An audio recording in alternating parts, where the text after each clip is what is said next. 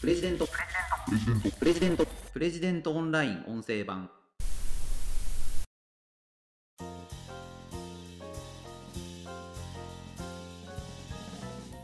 結婚相手にはどんな人を選べばいいのか。オタク婚活コンサルタントが解説します。プレジデントオンライン編集長の星野貴彦です。この番組はプレジデントオンラインの配信記事の周辺情報や解説をお届けしています。今回紹介する記事は相性の悪さは努力では解消できない。結婚相手に選んではいけない人を見分けるシンプルな質問という記事です。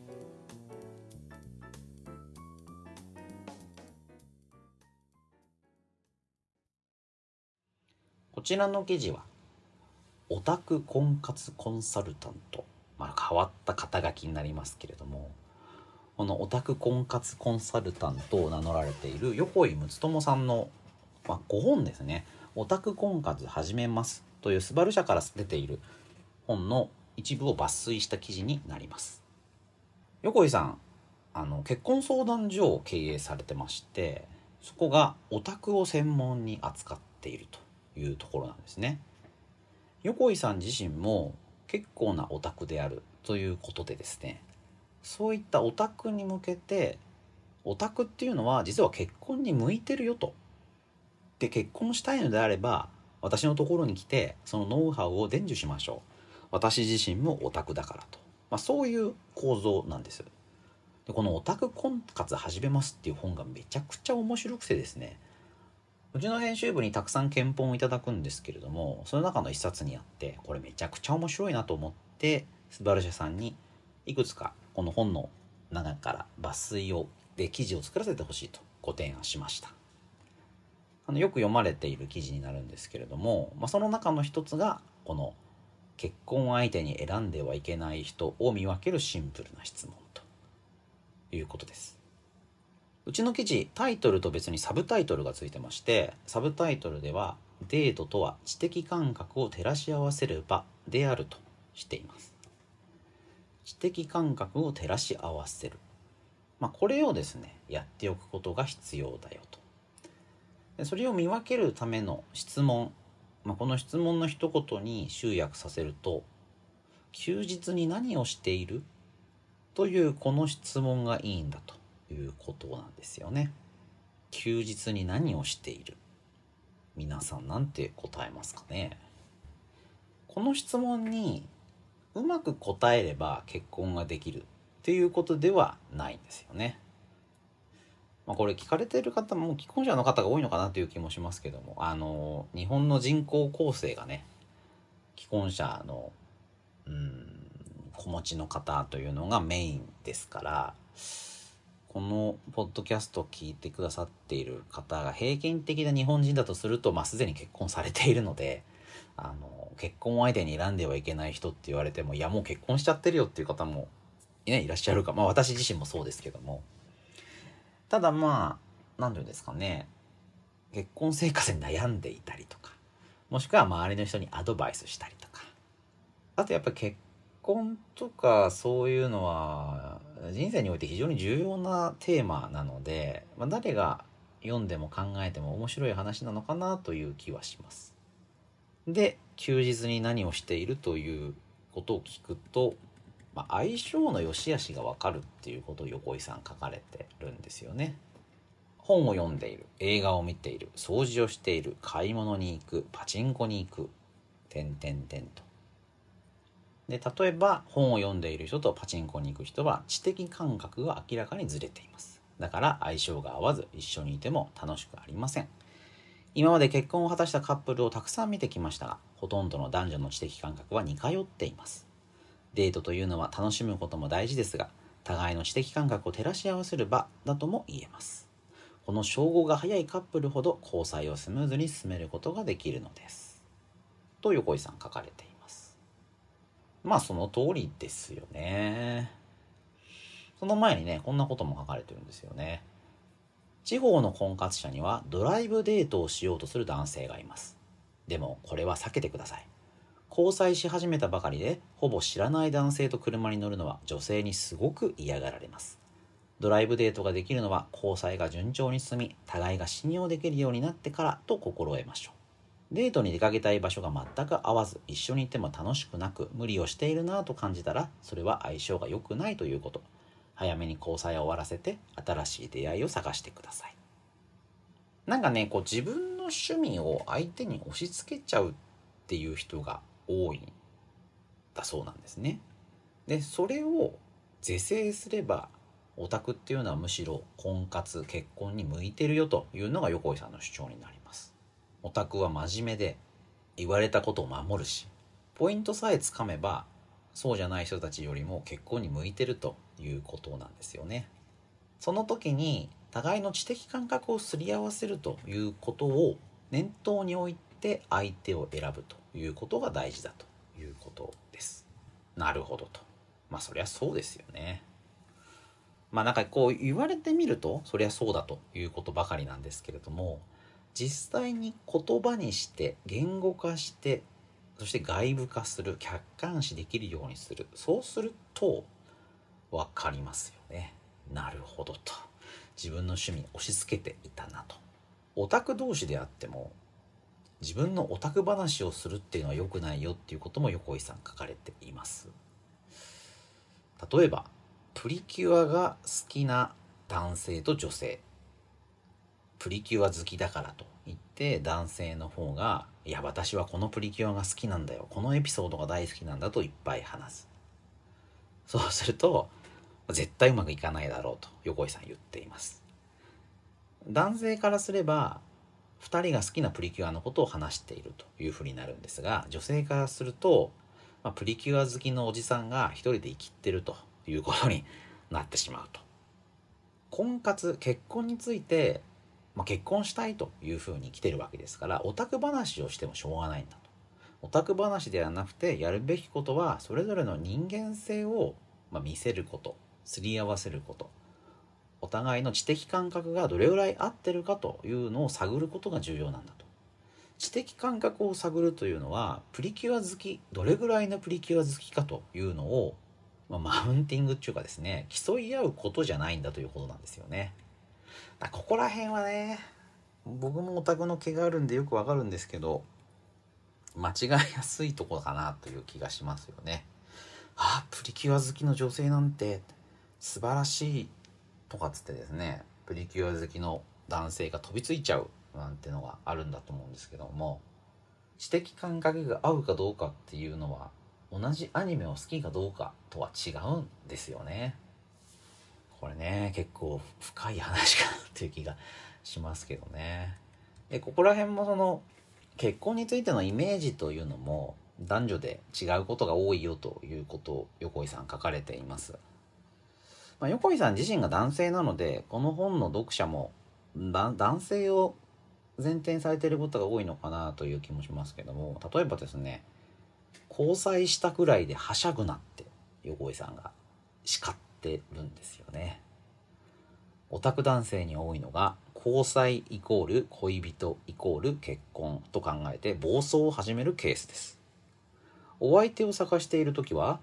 どうして誰からも申し込みが来ないのかと鬱っぽかったくせに交際が決まると手のひらを返したかのように層に転じます。すると交際相手に対しすぐに会おうとする。やたらと慣れ慣れしい。体を触る。LINE を送りまくる。マウントを取りたがる。など急激に女性との距離を縮めたがるのです。特に一度も女性と交際したことのない人がこのような事態に陥りやすいと言えます。そんな男性は結婚相手としてふさわしくないのですぐに嫌われて交際終了となりますすると僕のどこがダメなんですか？相手に理由を聞いてくださいと私に詰め寄ってきたりストーカーまがいのことをして厳重注意される人もいます。交際できたことに嬉しくてはしゃいでしまうのはわからなくもないですが、常軌を逸しています。心当たりのある人は十分に注意してください。感情の起伏が激しいと自覚している人は、まず自分は感情のバランスを取るのが難しいと自分の性格を認識することが大切です。と書かれています。なんかこう具体的なね、男性の姿が思い浮かぶような感じですよね。僕のどこがダメなんですか？相手に理由を聞いてください。ねえ。直接聞いたらいいじゃないですかね。でもそれができないんでしょうね。それができないから、まあ、結婚相談所にも来るし、うん、婚活をしてるということなんですかね。あとはね、こんな話もありますよ。婚活は理論的なものです。ルーティンは決まっており、ルールがあります。感情ではなく理論的に考えなければなりません。これは無線機と同じです。感情という電波を高出力強いパワーであなたが出し続けると相手の受信機はあなたの感情しか受信できなくなり迷惑です。つまりうざい。だからまずはあなたの感情電波は抑えて相手の電波を拾うようにしてください。相手があなたに何を伝えたいかがそこで分かります。そして初めてあなたは同じ出力で電波を返せばいいのです。これをルールにすれば暴走しがちな人も感情のバランスが取れます。うん。電波がね出過ぎちゃってる。好きだ好きだとか結婚したい結婚したいっていう電波が強すぎると相手の出力がそんなに高くなければうざがられちゃうと。まあこういうのもね当たり前ですよね。まあ恋愛の押し引きっていうのはね僕もすごく苦手っていうか難しい。あの人間の感情の機微に関わるところで私はそんなに不得意だなって思ってますけれどもまあ、婚活でね悩んでられる方っていうのはよりそういうのが不得意なのかもしれませんよね。そういった方にこういう表現で伝えるとおそらくよく理解してもらえるんじゃないのかなという気がします。まあ、この横井さんの表現すごく面白いんですよね。ちょっともう一つご紹介させてください。遊園地や花火には行かなくてもいいという話があります。交際が始まると多くのカップルがどこにデートに行けば迷います。オタク男性も同様です。ただ、交際すると脱オタク化が頭によぎって、遊園地や花火などインスタ映えしそうな場所を選びがちです。ですが、女性の中にも遊園地などが苦手な人がいます。気心の知れた人ならまだしも、付き合って日が浅い人と遊園地のようなデートスポットに一日拘束するというのは避けた方がいいでしょう。最初は食事やお茶など短時間で終わらせるプランにして少しずつデート時間を延ばすように。私はそうアドバイスしています。その間にお相手は華やかな場所が好きか落ち着いた場所が好きかそういう趣味をリサーチすることができます。相手に直接どんなデートをしたいですかと聞いてみるのもありです。男性はレディーファーストの精神で自分のことより相手を優先させることがまずは大事です。もし彼女の希望と自分の好みが合わなくてもあなたが知らない世界を彼女が教えてくれる場合も少なくありません。世界や知識が広がって初めて来たけど面白かったとお互いの距離が縮まることはよくあります。ねえこういうことですよね。なんかやっぱこの本全体にねあのオタク男性に向けてのメッセージについてはこう具体的で強くてこう読み応えがあるなという気がします。あの本自体は男性も女性も読めるようになっているんですけれども、まあ、オタク男性とオタク女性ってねなんかちょっと性格タイプが違うのかなっていう印象が私にはありますね遊園地や花火に行けば女性は喜ぶだろうなんていうですね恐ろしい考えを持ってるオタク男性というのが、まあ、横井さんの前にも結構来てるということなんですよね。それは結婚できないですかね。うん。そういうね、強引さがいいんだとかね。そういうステレオタイプを押し付けてくるっていうのは男らしくてかっこいいっていう人も稀にいるかもしれないですけれども、ちょっとね、時代に合わないというか、聞いてみるのが大事ですよね。それを聞けない。コミュニケーションができない。最初の話に戻ると知的感覚のすり合わせ知的感覚が合っているかどうかというのを確認するそのことをずっと怠ってきている人は、まあ、結婚から遠ざかってしまうもしくは結婚したとしてもすぐに別れてしまうということなのかもしれませんよね。どういう形でその感覚をすり合わせていけばいいのか。まあ一番最初にやった方がいいのは休日に何をしてますか？という質問ができて、まあ、その答えの内容が自分のやっている休日の過ごし方と近いのであればこれはもっと距離を縮めてもいいのかもしれないなあなたと私は知的感覚に共通点があるのかもしれないなという仮説を立てられるということですよね。でその部分を努力で解消しようとしてもなかなかうまくいかないし少なくとも婚活という場所ではその努力をするよりも別のお相手を選んだ方がいいのかもしれない。今のお相手は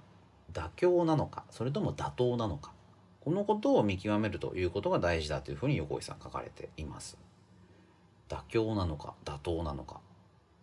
ね日本語の響きって似てますけどこの2つは決定的に違うのでこのことをま考えて、まあ、婚活だけじゃないでしょうね人付き合いとかもこういうことは生きるのかなという気がします。あのぜひね記事もご覧いただければと思います。これあの他の関連記事もたくさん出てますしこの本がね本当に面白いのでおすすめします。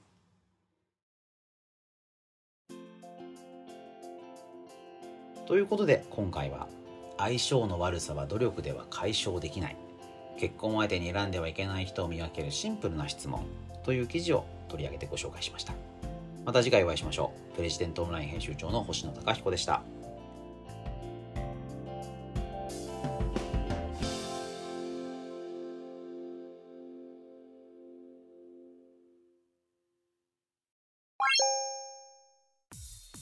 日経新聞朝刊の厳選ニュースを毎朝コンパクトに聞ける「聞く日経」仕事や生活のハック術を編集部が語り下ろす。ライフハッカー日本版タイニーハックエクスプレス。イノベーションを生み出すヒントが見つかる。浜松町イノベーションカルチャーカフェ。